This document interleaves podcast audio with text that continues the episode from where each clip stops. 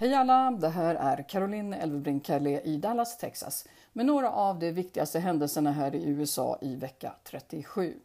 Den humanitära krisen vid USAs södra gräns blir allt värre. Tusentals migranter från Haiti har de senaste dagarna anlänt i Del Rio, Texas. En liten avlägsen gränsstad väster om San Antonio. Enligt Valverde County-domaren Louis G. Owens har en ständig ström av bussar, så mycket som 10-12 per dag, först släppt av de haitiska immigranterna i den mexikanska gränsstaden Ciudad Acuña, varifrån de sedan vadat över en damm i floden Rio Grande som utgör gränsen mellan USA och Mexiko. I fredags beräknades att så många som 11-12 000 migranter hade samlats under den internationella bron i Del Rio i väntan på att bli processade av gränspatrullen, med ytterligare 10 000 på väg enligt Texas Department of Public Safety.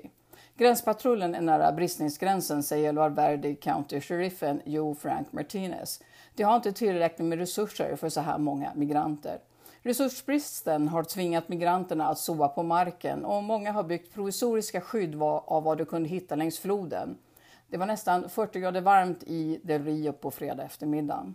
Texas republikanske senator Ted Cruz, som besökte Del Rio i torsdags, sa att situationen var det värsta han någonsin sett, med barn och vuxna hopträngda på marken bland högar av skräp. 2 kvinnor började föda barn och fördes till sjukhus där en av kvinnorna testade positivt för covid-19. Mindre än 1% av alla haitier är covid-vaccinerade. Jag trodde att det värsta som kunde hända var att några hundra människor, kanske 150, vandrade omkring på våra gator, sa Del Rios demokratiska borgmästare Bruno Ralph Lozano till Washington Post. Det här är det värsta av det värsta som kunde hända och Biden-administrationen måste erkänna att vi har en kris vid vår gräns. Lozano varnade Biden-administrationen om gränskrisen i en video i februari och vädjade redan då om att få fler federala resurser. Antalet migranter har ökat explosionsartat sedan president Biden tillträdde i januari och enligt en Pew Research det högsta på över 20 år.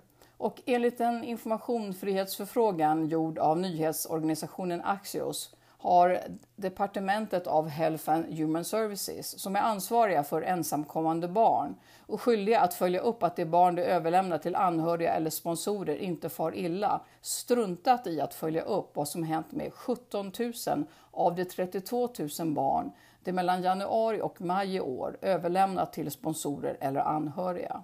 Av de 15 000 barn de följde upp på är nu 4 890 försvunna. Och enligt e-mail från Justitiedepartementets enhet för människohandel som Axios fått tag på varnades Biden-administrationen i juli att barn regeringen överlämnat till anhöriga eller sponsorer utnyttjades som arbetskraft inom jordbruk och kycklingindustri. Det slutar inte där. Enligt Project Veritas, en medieorganisation som sysslar med undersökande journalistik och postar sina videos på Facebook, säger en visselblåsare som jobbar på Department of Homeland Security att kriminella organisationer utnyttjar ett kryphål i immigrationslagen som gör att personer, trots att de är kända för att ägna sig åt internationell organiserad brottslighet, kan söka asyl i USA och arbeta legalt medan deras ärenden behandlas. För mig är det här ett större problem än till och med terrorism just nu, säger visselblåsaren. Varenda en av de här organisationerna är involverade i sexhandel. Men gränskrisen är bara ett av Bidens många problem.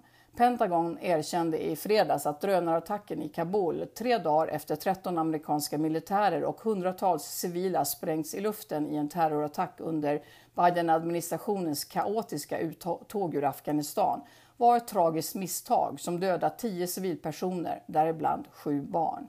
Biden-administrationen sa först att Hellfire-roboten slagit ut en vit Toyota Corolla fullpackad med sprängmedel och dödat ISIS-K-terrorister som var på väg att göra en ny självmordsattack, men bekräftade på fredag eftermiddag den information som cirkulerat i veckor.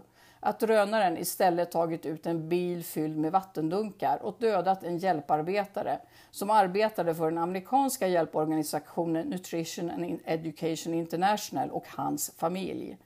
Erkännandet har trappat upp kritiken över Bidens Afghan-exit och framförallt över den så kallade över-horisonten-strategin. Vi hade inte trupper på plats på marken som kunde hjälpa oss med drönarattacken, sa US-enkoms befälhavare generalen Kenneth McKenzie till förklaring om varför attacken gick så fel.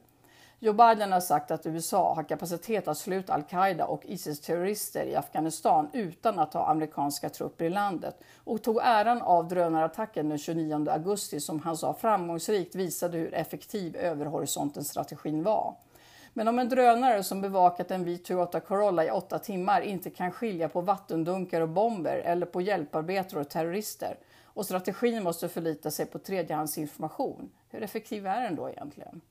I ett försök att trycka tillbaka Kinas ökande teknologiska och militära styrka i Indo-Pacific-regionen annonserade president Biden i onsdags att han kommit överens med NATO-allierade England och Australien att USA skulle förse Australien med atomubåtar, en teknologi som USA hittills bara delar med sig av till England. Biden glömde dock informera NATO-allierade Frankrike om avtalen, vilket ledde till att Frankrike i fredagskväll efter ett ursinnigt uttalande från Frankrikes utrikesminister kallade hem sina ambassadörer från Washington och Canberra för konsultationer. En av de skarpaste markeringar en regering kan ta till.